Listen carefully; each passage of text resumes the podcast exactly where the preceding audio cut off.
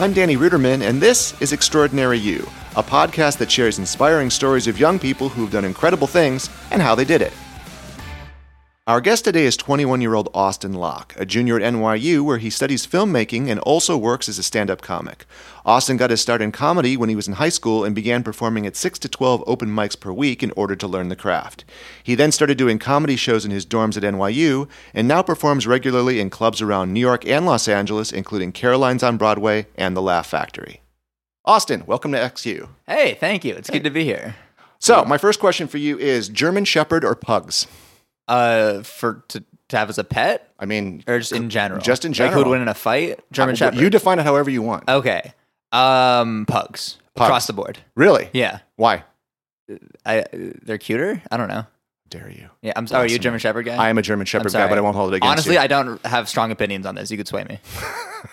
Okay, well, let me ask you a question that you may know better. Um, let's talk about uh, you growing up. Tell me about your family. Uh, my family uh, is pretty traditional for this part of the world. Mom and dad. Um, I'm the oldest of five kids. Uh, we're all, all four boys and then the little Oh girl. Yeah, I know. They're all. You have you've had three of them. I have had three of them. Yeah. I, I say this like I don't know Austin, yeah, you don't but know I, I have well, known yeah. him for several years, so I do know his family. Yeah, uh, mom and dad, um, four boys, uh, little girl. She was adopted from China. She's pretty cool. Um, I'm the oldest. Uh, yeah, that's yeah. most of it. Were they uh, influential on you growing up in any way? My dad is one of those dudes who he he really strongly believed this to his core that like you can get away with anything if you're funny, and my mom disagrees 100. percent Awesome. In fact, And actually, that, that brings up a story that I remember um, that you wrote in your NYU application. Actually, can you tell everybody about that? Yeah. So uh, this one time we were traveling. I don't remember where we were, but it was somewhere uh, not America. And we were coming back through customs, and it was like the whole family, and I was the last one. And they were checking our passports, and everyone got through except for me. And the border patrol agent like stops me. He's like going through my passport, and um, he, my dad like comes back through the metal detector, and he's like, "What's the problem? They, they were fine. Why isn't he fine?" And then the dude basically tries to get like a bribe from my dad. He's like, "Yeah, give us this amount of money, and he's fine." And my dad was like actually you can just have him and then my dad walked back through and he uh, i think he got on the plane actually i'm pretty sure it was like a small airport and he was like sitting on the plane and i'm just there trying to figure out how i'm going to start my new life in this country um, and then they let me through because i was 14 And when you got you got it to the plane, if I remember, your dad said what to you? Do you remember? I, do. D- say it i don't remember this He does. Well, see, I remember all the essays. He's like, "What took you so long?" what took you yeah that's right he did say that And the reason I bring that up is because this is a really interesting story. What do you think that these types of things, because you have lots of these stories that your dad put you in these crazy situations Mm-hmm. Yeah. overseas, what did it do for you? uh, made me not trust my dad that much Obviously. Um, I don't. I feel like it's the kind of. I feel like my dad's perspective on the world is that like if you're just like strong headed about it, that it'll be fine. Right. Like he's not like he doesn't worry about like those little because he's like. He's like he's a journalist. He's like a travel writer, so Mm-hmm. he's been in that situation before, and he knows that that guy has no intention of not letting me on the plane. Right. You know, and he's like he has like, like these weird things in his head. Like another one was one time his laptop got stolen on a bus in China, and he made like the bus stop and like he called the police and like all this like other like weird like that you wouldn't do Right. like in a like a like norm like normally you'd be like by oh sorry he got it stolen in China by the Chinese government. I forgot to mention that Nice. Um, Nice. And normally you'd just be like, oh, I should leave now, but he's just very like hard headed about those kind of things. so would it be too far to say that it sort of made you fearless? No, I'm definitely afraid of things, but um, it definitely made me. He, he kind of one thing about him is that he questions like the order of things, and that's not great a lot of the times. But like sometimes, like it helped. Like especially like okay, so when I was like 17, I was like trying to like get into comedy clubs Right. and stuff, and so I had to figure out like I'm not. uh, It's 21 plus venues, so I had to figure out like how to get into these places. Right. And so like it was this kind of like match where it was kind of like I would have to like. Like I, there was one place where I knew how to like sneak through like the side entrance through the kitchen and like stuff like that. Wow. So e- so if you go to a 21 and older club and it's an open mic, Mm-hmm. Yeah. you can't perform theoretically. I mean, in theory, I'm not allowed in.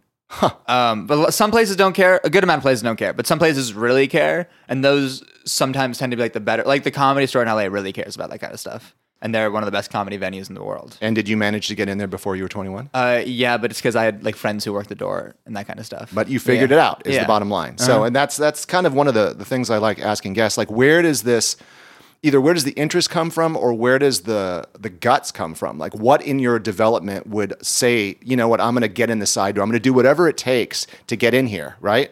I think the other thing though is like most kids are afraid of what their parents are like. The punishment isn't like the law; it's their parents. Right. And I knew that like my parents wouldn't have cared that much about this kind of stuff, so I feel like I just wasn't worried. Got it. Which Got is, it. you know, I was lucky. So, since we're on comedy, let's talk about that. Where did the interest come from? I don't know. I always liked like stand up. Like stand up was always one of like the the things I was like I loved watching and I was super into. Um, and then it was one of those things that I always thought I was gonna try. And then in high school, I kind of I played sports, but I wasn't really great at them. And then I kind of didn't have like anything going on really besides like schoolwork, and I wasn't really great at that either, as you know by looking at my grades. Um, I don't. know, It was it was just something I thought I would try. Oh, it was Pete Davidson. Oh, Pete yeah, that's right. I remember this. I saw his Kimmel set. He did he did five minutes on Kimmel when he was twenty, which is younger than me now, which is disappointing. But he did it when he was twenty, and I was watching it. I was like fifteen or whatever, and I was like, oh, I should try it. And then I yeah started doing it. So, you did it to get girls, is what you're saying? Oh, ex- oh yeah, hundred percent. You know that's what comedy is for women. because you travel all the time and you're such a good person to date. Yeah, Basically. exactly. exactly, Basically, yeah. So, um, do you remember the first time that you tried stand oh up? yes, I do. Okay. Um, it was I told one of my best friends, Jacob, and he was the only person I told that I was doing it. Um, a few of my friends knew that I was like thinking about, it, but like I, I was like, I'm gonna. He drove me, so I guess we were 16. Um, and he took me to this basement in Hollywood, like it took like an actual basement, like a literal like like unexaggerated basement. And there was four people there. Um, they were all like 50 and sad, you know, and they were just just it was so bad. Like oh, I don't know if you don't know, open mic comedy is the worst thing to experience in your life. Like it's just it's so like sometimes it's funny, but most times it's not. And Why? this one, it's because the people who are good there are trying out new jokes that there's no stakes. Um, like I see people who are like I'm fans of at open mics every now and then, and it, like it's no stakes. Like they're doing it to try out new stuff, Right. And every now and then you'll get like someone who's like great, but it's kind of like it was like doing good stuff, but it's rare. Um, and then there's also these dudes who like never got past the open mic stage, and that's most of them, Uh-huh. especially in LA for some reason. But it's like older, normally men, some women who just this is like they've been doing open mics for like like as long as there have been open mics, you know, Right. And it's they're just miserable. They never made it. They think the world's like against them, and then they've they've totally stopped trying to be funny. They're doing it just because like they have nothing else to do at this point. Well, I actually, when I was uh, probably 22, I did open mic once. Congrats. Um, yeah. Um, and it was just a lot of me doing impressions. It was Yeah. ridiculous. But it was a room full of comedians. Yeah, and so oh, I was. I was towards the end of a two hour set basically, and no one laughed at anybody's jokes, period. So it was just basically a room of silence and people getting up there and doing jokes. That's how it is a lot of the time. Yeah. So uh, open mic is really just about getting on stage, facing any fears that you have, developing stage presence, and trying jokes. But you don't get the feedback from the audience. Yeah, so it's definitely, and especially what makes comedians laugh isn't what makes like regular people laugh. Right. So a lot of times you'll do a joke at a mic and it'll murder, and then you're like, oh, I have a joke now, and then you go to an audience and you're like, oh no, I don't have a joke actually. So when was the first time you actually had an audience that laughed? Um, probably about a month ish in. There's these things called bringer shows, which are ways basically to uh, take advantage of like new comedians. Mm-hmm. And it's basically like a club will say like, hey, if you bring five people, you can perform on the show, and Right. you don't know anything, so you're like, oh, that's how it works, right? And so you get like five people to pay like the ten dollar cover charge or whatever. And um, then you perform. So it's like it's kind of like a pay to play kind of thing. But Got yeah, it. like a month later, I did that, and it was fun. Like it was really fun. Like I, I did like well, I thought, but it was in front of like you know my friends, so it didn't Right. really matter. But, yeah. people laughed. Yeah, people like it felt like good. Yeah. So when you got off, is that something that you said to yourself, I want to do this? Like this is Oh, I knew from the first one that I like. I did even the basement one. even the knew. basement one. Like I went up and it was like my friend and like three old dudes who like afterwards were all just like making fun of the fact that we were like 16 or whatever. Right. Um. And like even then, like I, was, I still like light. Like it was still fun. Like it's something like enjoyable about it. Do you remember an early joke that you told that you can actually say on air? Because I know I've seen your sets, and, uh, your early sets, not now, but you were. There's one joke that I wrote before I started comedy that I still say, and not often. Like I'll do it when I'm doing like 30 or 40 minutes. But it's um uh, in the last year, over 200,000 people quit smoking uh, because they died. it's just it's simple like setup punch, but you know, Right. Yeah. That's great. I remember that joke. yeah, um, it's a classic. So you're now what a, a junior in high Junior? school, College. And uh, no, no, I know. But when Oh. you were doing open Oh, mics, back you- then. I was like, right? yeah. So you were you did your first open mic. Then a month later, you know, you get your friends in. Mm-hmm. Yeah. And you decide, you know what, I'm going for this. What Mm-hmm. did what was your thinking process at that time? I don't think I thought that hard about it. Like it wasn't like a like I didn't make like a ten year plan. Like here's where I have to be here. Here's where I have to be. I just kind of knew that like it was a fun thing and like I enjoyed doing it. And then I started meeting people who did it who were like kind of cool, and it was mm. just like a it starts like a fun like community to be a part of. Well, and. I believe also you told me, I think back when you were in high school, about a 10 year cycle, like a 10 year testing period. That's what they say. It's like one of those things. Like I don't know if it's true because I haven't gotten to it yet, and also I know people who are like, but basically they say like ten years is how long it takes to be like good at comedy. Right. like, well, actually, it's, it's really, if you look at uh, Blink and Malcolm Gladwell and the 10,000 hour rule, the Mm-hmm. Yeah. idea is, is that it takes 10,000 hours to get to be an expert in anything. Sure. Mm-hmm. And if you do 40 or 50 hours a week, it takes 10 years. That's Yeah. the general rule before Got you it. really know what you're doing. So, they that's ripped probably off what- Malcolm Gladwell. Yeah, pretty much. That's yeah, got it. My right. bad. Yeah. so you decide, look, if I'm going to have uh, 10 years to get Mm-hmm. good at something, I better start failing now. Yeah, exactly. Again, I'm 16. Nothing counts yet. We're not playing for points or whatever. Like, my Right. parents still let me live with them. So, Yeah. so what, how many, uh, you know, I, I said in Mm-hmm. the beginning that you were doing between six and 12 open mics a week. Yeah. Why? Uh, is what you, I mean. uh, First of all, we lived in. I lived in LA, Right? and so I was in one of those few places that there were that many mics to go to.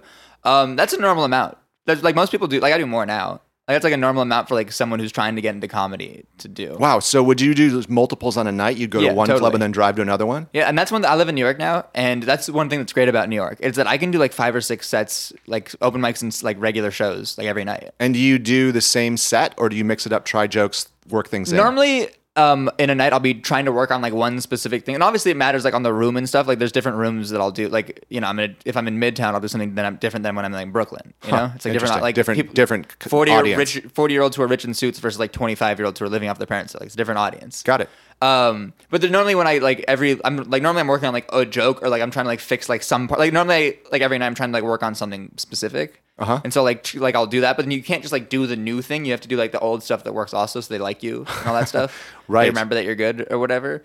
Um, and then sometimes like if I'm doing like a big show, like two weeks ago I did the Laugh Factory for like the second time, which Uh-huh. is like a big deal for me. And um, I just like I was doing five minutes and I did like five minutes like my best jokes. Right. And that was because like, you want to be invited back. Yeah, exactly. It's like I just want to do well, not working on anything. So, how, what is your process? Do you keep a little notebook on you that you Yeah. write jokes on, and every time you record on your phone? I have a notebook. I lost it two days ago, and I'm very mad about it. But um, yeah, I normally I would have. I was gonna pull it out. But uh, normally I have like a little notebook in my pocket, and I just I like handwriting. I do that for like scripts too. Yeah, And it just hits you at any random thing. You Yeah, could be in totally. class, you could be walking down the street. yeah, or like, funny like talking you. to friends or whatever. Yeah.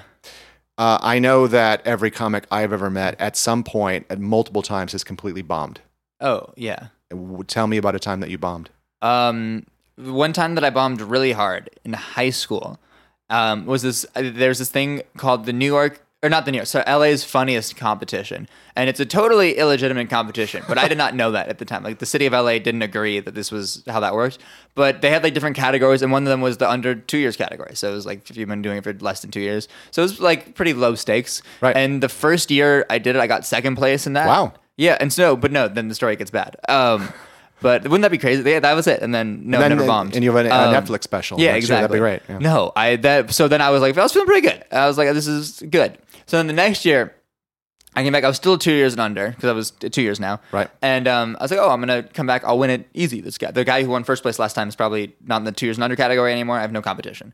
And so I went in. There's rounds in this thing, and so um, the first round is basically you're in front of like three judges and no one else. And then by the end of the last round is like a sold out theater, basically. Uh-huh. Um, but so this first round, last time I did it, and I had done like pretty, like the judges were laughing and they were like thought I was like cute or whatever. And um, this time I did it, and the judges just couldn't. I don't know what it was. N- not even like a smile. Like just not. I, it was basically like I went up and did five minutes for nobody, like Wow. for no humans. And they're like, "Yeah, you're not getting past." And I was like, "Yeah, no, I, I understand that." And how do you feel when you're up there and it's just you? It just silence. You just rethink everything, especially because these were the exact same judges who'd made me second place Wow. last year. And so it was just like, have I gotten worse this year? Like, what changed? And then I realized that it was like, oh, I've, I'm like, 'cause before that I was doing basically set up punchline stuff, and like, these judges were like older dudes, and they like that was more what they liked. And then I was moving more into like altier stuff, which is working better for me now. But then, um, back then I didn't know any of that. Back then I was just like, oh, I'm not funny anymore. Like I've lost it Right. this year. Not that I've ever like had it, but like I'm like whatever I was doing has just been totally And you know, it's just like you rethink because you work really hard at it. You know, Right, You're like right. it's like I'm building a thing, and then when these people who like I looked up to like just didn't even smile, I was just like, wow, this is I should. And these are people that are judges that they're supposed to know yeah, what exactly. funny is, right? Yeah, like they're judging me. Like they weren't like just random people. They're judging me on how funny I am, and they're Right. like, no, you are not. Was like, so "Oh, that sucks." uh, that brings up a big question, uh, especially for comedians, Mm-hmm. but anybody trying anything new, it always involves periods of self doubt. Mm-hmm. How do you deal with that? How did you deal with that moment? Um, I was pretty sad that night. I, I, I don't think I, I didn't like. You know, it was. I kind of got over it pretty quickly. I think. Okay, like, so it just like pick yourself back up and be like, I got to get out there. Somebody's Yeah. laughed at one point. I, I can Yeah, get somebody to laugh at something. I just went back and started doing open mics again. Yeah. Okay. But I don't know. I feel like at one point, like because when you're 16, nothing counts yet. You know, you don't have like these big like you're not like I need to feed the kids or whatever. It's kind of Well, but the only thing is, is that what I see a lot is, is that students are so afraid of failure. It doesn't matter Yeah. that they're 16, or they're like, I'm too young, or I don't, I can't say this thing, or I can't get into clubs. They'll put up barriers when in Mm-hmm. Yeah. actuality, being 16 or 17 or whatever it is, is probably one of the biggest benefits. Yeah, because definitely. you, it's time for you to fail. Who cares, right? Go for it at this point. like if you do anything embarrassing you do at 16 it's just a good story for later you know like there's not like unless you like murder somebody like anything you do then it's fine right. you know That- that's a good philosophy. 16 is a little old but like 14 16 you're basically an adult but yeah So let me ask you this: Are there still times uh, now that you are having a bit of success that you still doubt yourself? Oh yeah, totally. I mean, I um like so now I'm in New York. I'm probably doing like 20 to 30 sets.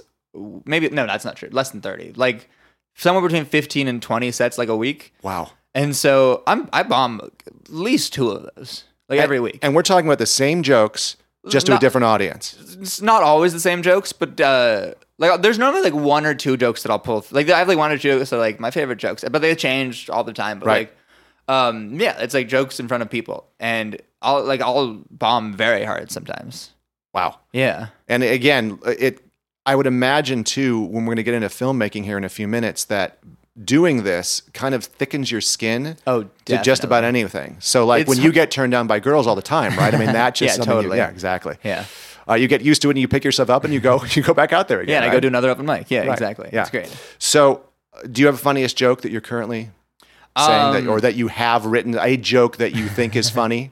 A joke. I have a joke that did really well on Twitter recently. Oh, yeah? which is fun. Uh, break it out. Let's, Um, let's hear it's it. always weird doing jokes to like one. Per- like people, whenever I tell like people at like parties or whatever, like I don't tell them. But like whenever well, I mean, everybody's like, "Oh, say something funny." say. You're it's like, like, I, I, I it works so. No, this is not the like. T- it's like this, this. It wouldn't be funny if I said it now. Right. I'm saying it now. but I'm going to do it Um, anyway. I'm reading it off of Twitter, even though I know it by memory, just to give myself a little barrier. Good. Um, this joke, in case you don't find it funny, it got a lot of likes. Um, so you're wrong.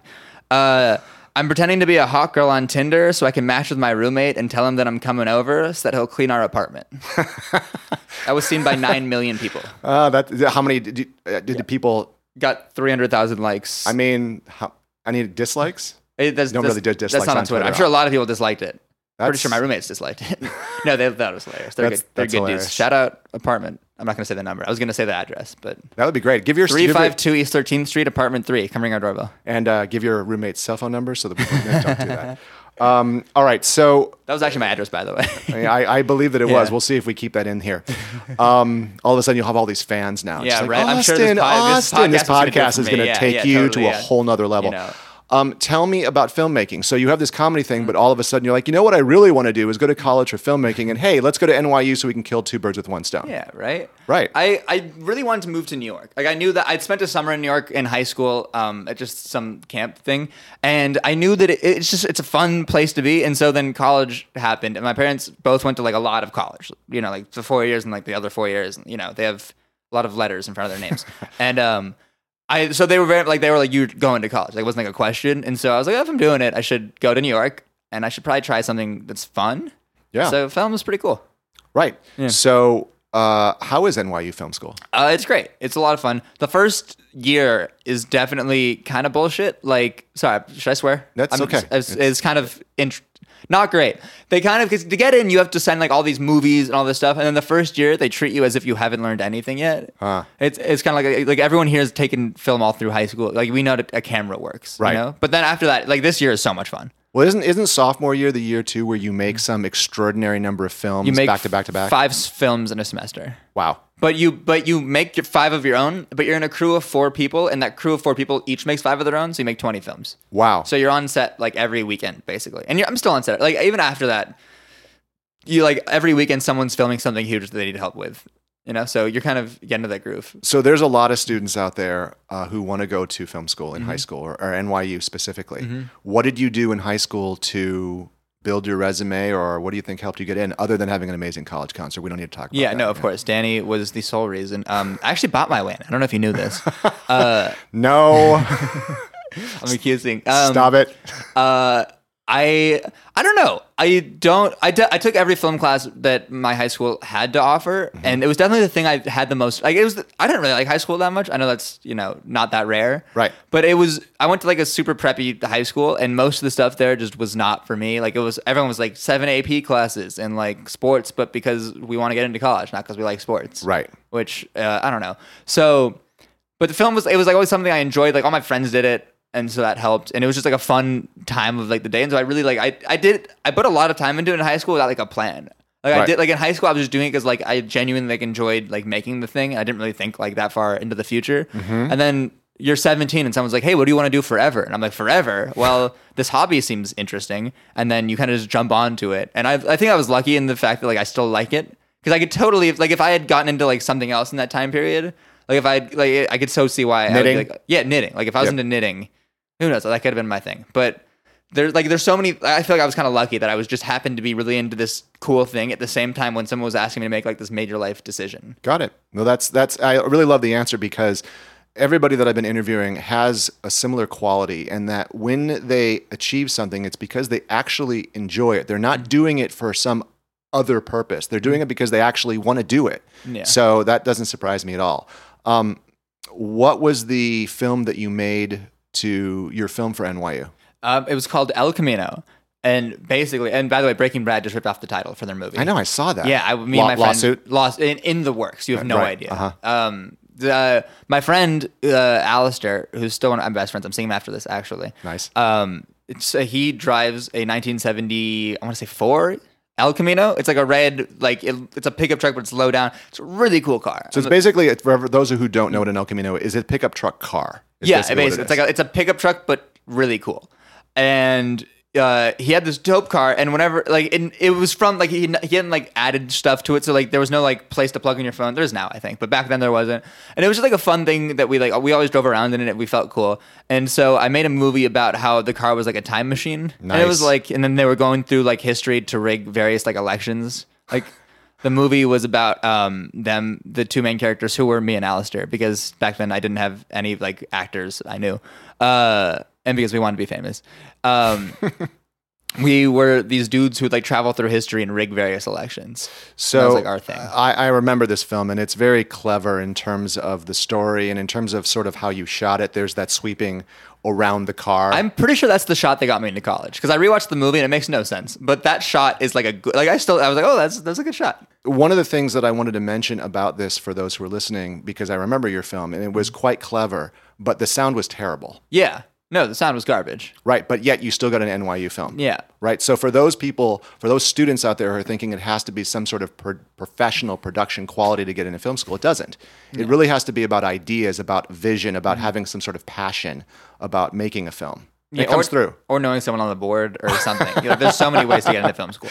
Yeah, there's that. I, apparently that too. That's not the way we did it though, Austin. Um, yeah, that's one thing. I mean, I'm not going to pretend to know like what they look for, but one thing that seems common that everyone's like every professor I've had has said is that um, they look for because they don't expect you to be good technically yet. They expect you to be good storytellers, or like at least like have like you see like the like the signs of like someone who can tell a story because you like audio stuff. I learned that in a semester, you know. But like, I guess the, the thing is like being able to tell a story or whatever. But what do I know? Well, you know something anyway. So, uh, how do you see this unfolding for yourself? You're doing comedy at night now at NYU. Yeah. You're making films during the day. Where is this leading?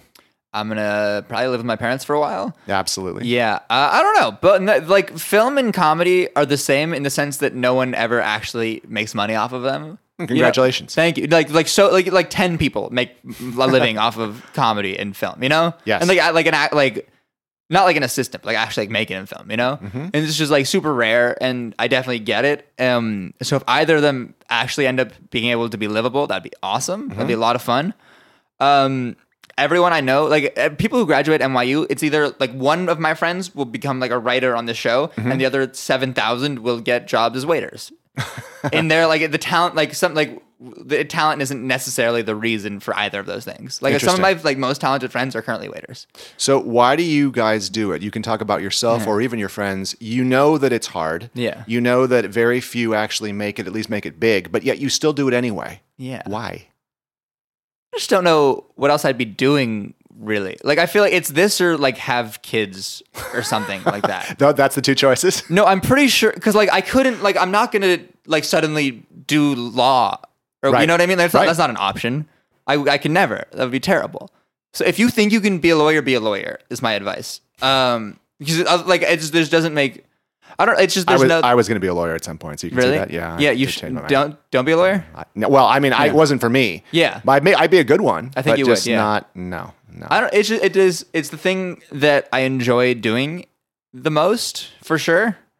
And so I don't understand. Like, there wouldn't be another thing that I would like want to do. Well, there isn't a, a mm. phrase that all adults say at some point in their lives, which you know, if you do what you love, the money will follow, and that's you know not, Not always true. Not in the slightest. But well, it can be. But the thing is, is that what is abundance? What is prosperity? Is it just money or is it happiness? Mm. Yeah, totally. If you were making films, even if they were, you know, B movies that were straight to video, but Mm-hmm. Yeah. you made a living off it and you got to do what you loved, I'd be so much happier than if I was like a billion dollar lawyer. Right. I think. I don't know. We'll see. I'm still, you know, in college. Maybe Right. one day I'll sell out. Probably. Hopefully. Someone offer, I- make me an offer. I really hope not. But you know, the the night's still young, so Yeah, we'll see where that goes. Um, you know, if you had to choose, if I told you right now you could be a, a Netflix money making comic or a filmmaker, director, Mhm. if you had to choose one, which one would it be? Comedian. Comedian. for sure. Someone like the comedian life is so fun. It's like you do like doing stand up every night. It's and also something about comedy that's different about film is that comedy is very direct results. Like comedy, like you write a joke and then I'll like let's say I think of something that kind of like mildly funny Mm-hmm. right now or something I think is funny. I'll in an hour I can go say it six times That's in front of people and like work on it and craft it and like the results are and it's also all on you. Like there's some bigger stuff that isn't like getting like auditions at clubs, like getting passed or like like TV stuff. That's not you. But the working on the jokes themselves and like making the craft good, that's 100% you. Mm-hmm. Whereas filmmaking is just I love it, but it's such a bureaucratic process. Right. There's so much like paperwork and I'm very lucky that I have a roommate who um, is loves doing all that kind of stuff, and so he's very nice and he produces my stuff for me. Really? But it's yeah, his name is Matthew Herbert. He's my boy. Um, Go Matthew. yeah, go Matthew. Uh, but there's just like it's such a long, like it's a way more long and thought, and I love it, and it's fun and it's great, and like good movies are like I think better than good comedy. Mm-hmm. But it's just like to do that is so much more difficult, and the lifestyle is definitely less fun. Like it's way more like sitting in a dark room, like staring at a computer screen. And you know, there is a there is a a stereotype that a lot of comics are depressed. Yeah. you know but at the same time there's a community Mm-hmm. of comics that you know you especially when you start to go on the road you see the same people over time have you Yeah. already started developing that community do you, do you see people Oh, in new york all the time that, Totally. Some of my best friends now are people I met at open mics at some point. And also, I get there's definitely more depressed comedians than real people, but I also think that comedians are just kind of more honest about it. Interesting. Is one thing. Like comedians are very much like upfront because you kind of have to be. Like, you have to be more like in touch, Right. With like, it's like mind what's different or whatever. So you like they're, they're much more like in touch with like what makes you different from regular people. So yeah, they're probably more depressed, but they're also more honest about being more depressed. I think I'm not. That- I've that- taken no good- studies I mean- whatsoever. but that's a good insight i mean Yeah. because you have to sort of bare yourself mm, yeah, you know definitely. i mean you have to the more real you are the more that you connect with an audience right so it does definitely come out and also i think that I, it can't be easy traveling to motels and doing oh, Like, like it's definitely not. You Yeah. Mm-hmm. know little tiny podunk little clubs in the middle of the country Oh, other worst time I bombed. This last year, one of my friends, um, who was like a bigger headlining comedian, he took me up to what about Buffalo, New York, Mm-hmm. which um, terrible place. Don't go there. Uh, niagara falls is nearby though so yeah, it's in Canada. It's a different place. Technically, I, they they say that on their sign. It's like Niagara Falls, but the real Niagara is open. See, it's so bad they can't even have the thing they say they have. Um, they they invented buffalo wings. Those are you can get those anywhere though. Like they're the same. Uh, I went there, and it was the single most drunk audience I think I've ever encountered. And, like these people, I don't understand how they stood up afterwards. Like it was re- like they were just yelling out. There was a mother and daughter who were like hitting on every comedian, but like not like they were like in a trashy way, like not even in like a fun way. Um, I I bombed so hard. I they d- didn't. I we didn't speak the same language. I don't think. And I assume that you drove to Buffalo, which has got to be what four, five, six hours. Uh, eight hours. He drove. Though. The headliner drove, which was nice. Well, that's great, but then you got to sit back and Yeah, drive all the way back, being like, "Oh, that was fun. Thanks for inviting me." Yeah, I mean, it, yeah, it was nice of him to bring me. Shout out, Alan. I appreciate you. But uh, yeah, it was, it was not great. Have you uh, have you developed any mentors in the comedy um, arena that is that taking you under their wing, or somebody like super just got super famous who you know is going to bring you along and put them on your sh- put you on your show? I wish that I definitely have friends who are like bigger than me who like help me out and like give me notes on different things. But no one I would like put the whole like mentor thing on. but it's a supportive community. Like nobody's trashing one another, right? Oh, You they guys- definitely are. Oh, like, Oh, there there's are. definitely like there's definitely beef within the comedy scene, but overall, it's definitely more friendly than it is mean. Well, that- But there's definitely a lot of jealousy and a lot of like, why is he getting this and I should be there or whatever. But definitely not more than like you know anything else. Fair enough. I guess that's true in any Mm-hmm. profession. Um, I'm going to ask you uh, a few questions I ask most guests. Please. How much of your success thus far do you feel is natural talent, and how much do you feel is hard work? Um, well, I feel like I don't have like a huge amount of success yet, which is you know interesting. Yeah. Why am I on this podcast? um, Well, because you have, because again, I, I like to interview students. Who, I'm like, there are some, there are some interviewees that have done incredible things. Yes, but you actually, no, Austin, because you actually are performing at real comedy clubs. You Yeah. Mm-hmm. are going to a film school that a lot of people around the world want to go to. That is true. And so your story, what intrigues me is, is again, you did this and you made up your mind and you did it and you did mm-hmm. it consistently. You figured out, and which is another question I have for you, how did you manage to do that many open mics and go to school at the same time? Like, how did you do your homework? uh, I was fine letting my grades suffer a little bit. I think. But so you that you you made that choice though. Yeah. Right. And you did it because you love the craft and you went on and you did it and you fell down, you bombed, like whatever, you still kept doing it. And that's a very interesting story because Mm-hmm. Yeah. a lot of people think, oh, there's an overnight success. And I think I heard Bradley Cooper say, yeah, overnight success. I slept on people's couches for like 10 years before I got my first job. And that's the like every comedian who comes up who's like an air quotes overnight success, like they've been in it for over 15 years. And Right. It's kind of annoying that that's a phrase still. But people will like that idea. Like they- everyone likes the idea of like the lottery winner of like someone who woke up one day and was like, oh, I should try comedy, and then suddenly they're Kevin Hart. Right. But you know, that doesn't, Kevin Hart was one of the most hardworking dudes ever. right. Yeah. So, you know, that's why that's actually, well, that and, you know, I like you, you know. Thank you. I appreciate it. Yeah, absolutely. Good to see you again. I've been waiting for the call. I'm sad it had to be over like this, but yeah. So again, let's go back to the question. was so the question? uh, the question is, how much do you think is um, natural talent Mm-hmm. uh, versus how much is hard work? Um, I think hard work is definitely the bigger one because there's I have so many friends who are like so good, like so like I have so many people who I know who like kind of do comedy who are the best comedian I've ever met. Mm-hmm. Wow. you know, like who are like so like their instincts are so funny and they're so like good at everything, but they don't put the work in, and that you're never gonna get anywhere with that. Like, Right. They're, they're like I'm farther ahead than they are, even though they definitely have more natural talent than I do. Got it. So I think it's hard work is, but uh, you know, you have to be. There's some people out there who work really hard. I'm like, why are you doing this? You should stop. You know. We've seen those people. Yeah, exactly. Yeah, I get it. Um, do you have advice, if, or what advice would you give for a six-year-old, or well, that's that's a little young, but it's eleven-year-old, fifteen-year-old who's thinking about either doing film or doing comedy?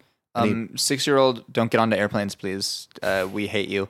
Um, 11 year old, what's 11? Like elementary school? Well, eleven is like um, sixth grade. You just, just be an 11 year old, you know? Don't stress too much. Make, like, I don't, if, make like funny videos, like, but don't, like, do what you, like, I don't know. It's, it should kind of, you should do it because you want to do it. And I don't think anyone's going to listen to this and make their kids, cha- like, change their kids' lives because of it. At least I hope not. Um, but 11 year old, like, if you want to make movies, make movies. Like, when I was 11, I made movies. Right. Like, I really, and it was just, but it was because I didn't know what a movie was. Like, I Right. just enjoyed doing, you know, I had like my little camera and like my friends would be like, go jump off the thing, uh, you know? And it was like, I wonder what those are actually. But yeah, um, 11 year old, make movies or don't make movies Okay, is my advice. fifteen. Uh, yeah, you should be making movies for sure. Um, or you know, be doing. I don't. I feel like if it, we put too much pressure on like high schoolers to like make these huge decisions about things Agreed. about their lives. Hundred percent. That's why we have to pay Danny so much money to get us into college. and if we didn't put this pressure, Danny would be living in a smaller house. So, um, Touche. but 15 year old, um, I think that it's important to remember. Maybe this was just my high school, but it seemed like there was like two options. It was like you're gonna go to a really like people didn't care about like what you did in college. It was which college you went to, kind right. of. Unfortunately. Where it was like the number, like it was all the numbers game or whatever. Where it was like, oh, this college is this percentage or whatever. Right. And and it's kind of like you should find the thing. And everyone's told them this, but like find the thing like you want to do, and if you don't know, it's like fine, you know, it- I- you shouldn't. yeah, I mean that's what college is for, in Yeah, my exactly. opinion. You can go figure things out there. Yeah. But you know, if someone is 15 and they want to do comedy, for example, Oh, just go do it. okay, Like you're, oh, and you're not going to be good. Is the thing. That's one thing I. W- that's one thing I wish someone had told me. At 16. At 16, I was like, I am the greatest. No, you're not. I don't care who you are. You're not good at it, and that's fine. I'm still not good at it. I've been doing it for like five years now. It's like you're not gonna be. Like it takes so long to like get like past. Like I just started doing not just like a year or two ago, but I started getting like getting like regularly booked to like comedy clubs mm-hmm. in like New York, and it took me like so long to do. And I was like frustrated before that, and I was like, why am I not like why am I? Why are they booking me? Why aren't they paying me? Like, like they should be doing this stuff. And I'm like, no, I, I get it.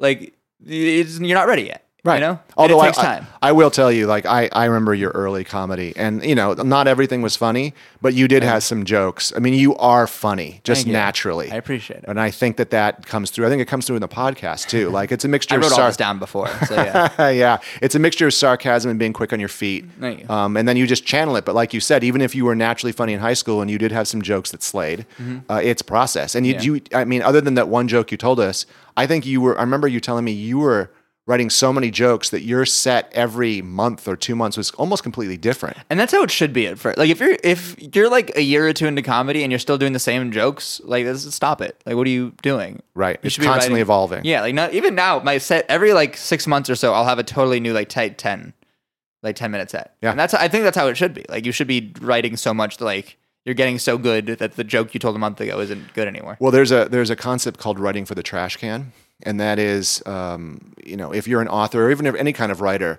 ninety nine percent of what you write is going to go in the garbage. Sure. But you can't get the one percent of brilliance out until you write the ninety nine. It's got to come through Yeah. you. You've got to get the stuff out of you. You got to flow. It's got to be a regular thing. sense, yeah. You can't just wait around until the brilliance comes. Yeah, and that's one reason why I get up on stage, and like everyone gets up on stage like every night, is because even when you don't want to, like you don't know when. Like every joke I've ever written, basically hasn't been like I'll, like I'll try to sit down and write every day, and that almost never works. It's kind of, but you have to do it so that you're in the mindset of writing, so that later on you're like, oh, writing. You know, you can't like get like stale with it. Sure. That's that's it's good advice. Let me ask you this: What is the one thing you wish I would have asked you in the last thirty minutes or so? Oh, like on this podcast. Yes. Um, one thing I wish you would have asked me. Um, how am I doing? No, I don't know. Uh, You're doing well, actually. I thank you. I one thing I wish you would have asked me. Nobody could answer this question. That's yeah, why I this is like a ask hard it. one. I feel like one thing I, maybe this is like a high school like themed podcast, right? It is. I mean, it's for young people to listen and, and learn something. Yeah. It's more high school stuff, like how like like because it's starting out was like definitely difficult, and like dealing with like high school stuff at the same time is like annoying. Right. I don't know. I feel like you pretty, you did pretty good. You're good right, that's good, that's Yeah. good. All right. Sorry, I should I should have. No, no. I, I actually I only ask that because Yeah. I, I think of the guests that I've had so far, no one has had an answer, yeah. and I'm just curious of one day if, if something because I'm going to learn from it. Somebody's like, Yeah. "Why don't you ask me about this?" I'm like, sure "Oh, if you had a better guest, they would have had a better answer. for sure. I'm sure that's not true. I will just cut all that out now. Um, okay, so if people wanted to hear more funny things that you had to say, how would they? Uh, you Find you. should follow me on Twitter. Um, my stage name is Austin Locke. It was weird to say Austin Jones. People haven't introduced me like that in a while. It's because Austin Jones is a pedophile that looks exactly like me. Have we talked about this? That's right. Yeah. no. Austin Jones. If you Google Austin Jones I right now, did. I that's totally not forgot. me. I swear to God. Um, he looks just like me. It sucks. Do you want me to? By the way, do you want me off off the record? No, do you no. want me to re-record the name my in name the is beginning? Austin Jones. It's fine. Okay, Um, but nobody knows you as that. but no one knows me at all, so it's fine. uh, my mom knows me as that. Uh, Austin Locke, L O C K E, is my stage name. I was so close. So I was 16 picking stage names, right? So close to being Austin Cobain. like so unbelievably close. I'm thank God that I didn't like. So that's one thing. If you're 16, don't use. don't- oh, first of all, don't get music tattoos. Okay, number don't- one. Get f- tattoos are fine, but don't get a tattoo of music you like right now because you're not gonna like that anymore. Whoops. Yeah, right. That's a mistake. Um, but also don't name yourself after a musician who you think is Jesus Christ reincarnated because he's not, or he might be. Who knows? But uh, And Yeah. he's no longer with us. yeah, exactly. So um, Austin Locke because I was pretentious, And Awesome. I decided that was my name from now on. Okay, good. Yeah. And so where can we find you? Uh, on Twitter at Austin Locked Up. I had to say that so that Locked Up wasn't weird. So L O C K E D. Yeah. Uh, Austin Locked UP. Up. Yeah. On Twitter um, for some great content. And yeah, that's that's the place. Thank you, Austin. I really appreciate Thank being on you. the show. If you want to learn more about Austin, as well as the specific steps he took to follow his dream of becoming a comic and a filmmaker, go to our website, DannyRuderman.com, and become an XU VIP. You will not only get access to all our episodes, but you will also be able to download free guides that have step by step action plans and resources that will help you become extraordinary. If you want to tell us your story or ask for help, go to DannyRuderman.com slash your story or reach out via Instagram at DMRuderman. You can also subscribe on Apple Podcasts or Spotify, and while you're there, please leave us a review. Extraordinary You is produced by Anna Darling, music by Giam, sound editing by Rob Pera. Extraordinary You is a production of ACAST.